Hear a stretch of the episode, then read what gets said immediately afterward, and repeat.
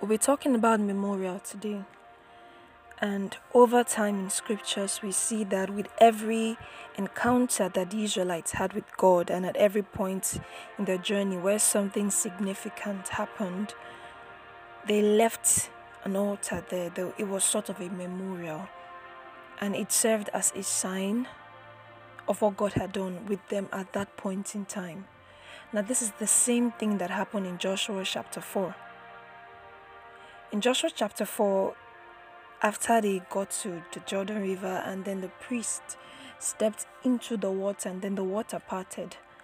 After their crossing, the Lord gave an instruction to Joshua that the stones from the point where the priest stood should be taken by one man representing each tribe in Israel, and then these should be raised up as a memorial that will serve as a sign to their children and their generation to come of what the Lord did in that river and at that point in time for them. Now, this is significant to us in this time. It's symbolic in the sense that we find a lot of times people are unable to carry out or, to share their experiences with others. They're unable to pinpoint certain points in their life where certain things birthed forth. And it's causing a, a problem in passing on the baton passing on revelations and and mysteries and things to the next generation and to the people who are coming after us. We find it hard to explain certain things that are happening in our lives and why certain things remain because we do not know how to raise memorials. For every point of encounter with the lord and it doesn't have to be visions it doesn't have to be a loud voice that spoke from heaven. It just has to be something significant that marked your Christian walk. You have to be a steward of scriptures. Just the way you have to be a steward of God's word, of God's dealings in your life.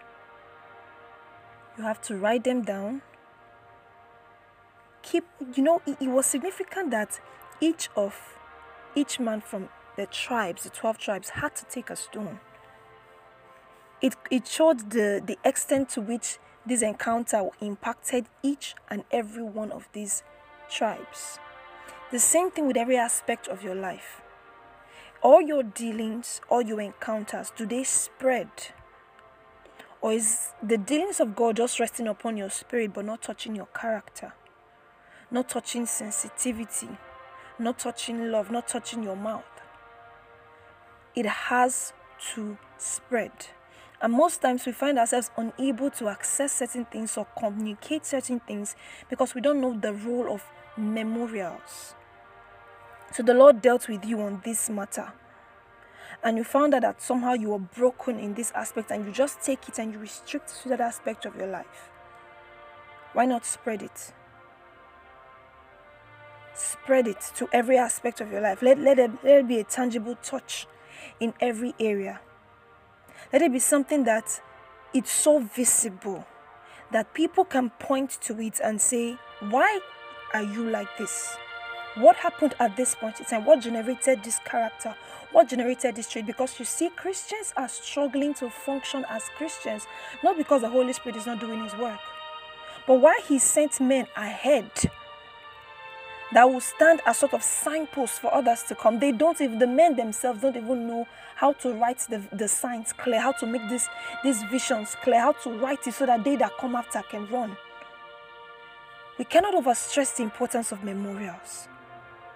As the Lord dealt with you on controlling your sexual urge, there must be a sign, there must be something tangible in the physical that would help you remember, would help as a sign, so that when others come and ask how you overcame this, you can be able to point them back and say, At this point in time, the Lord helped me.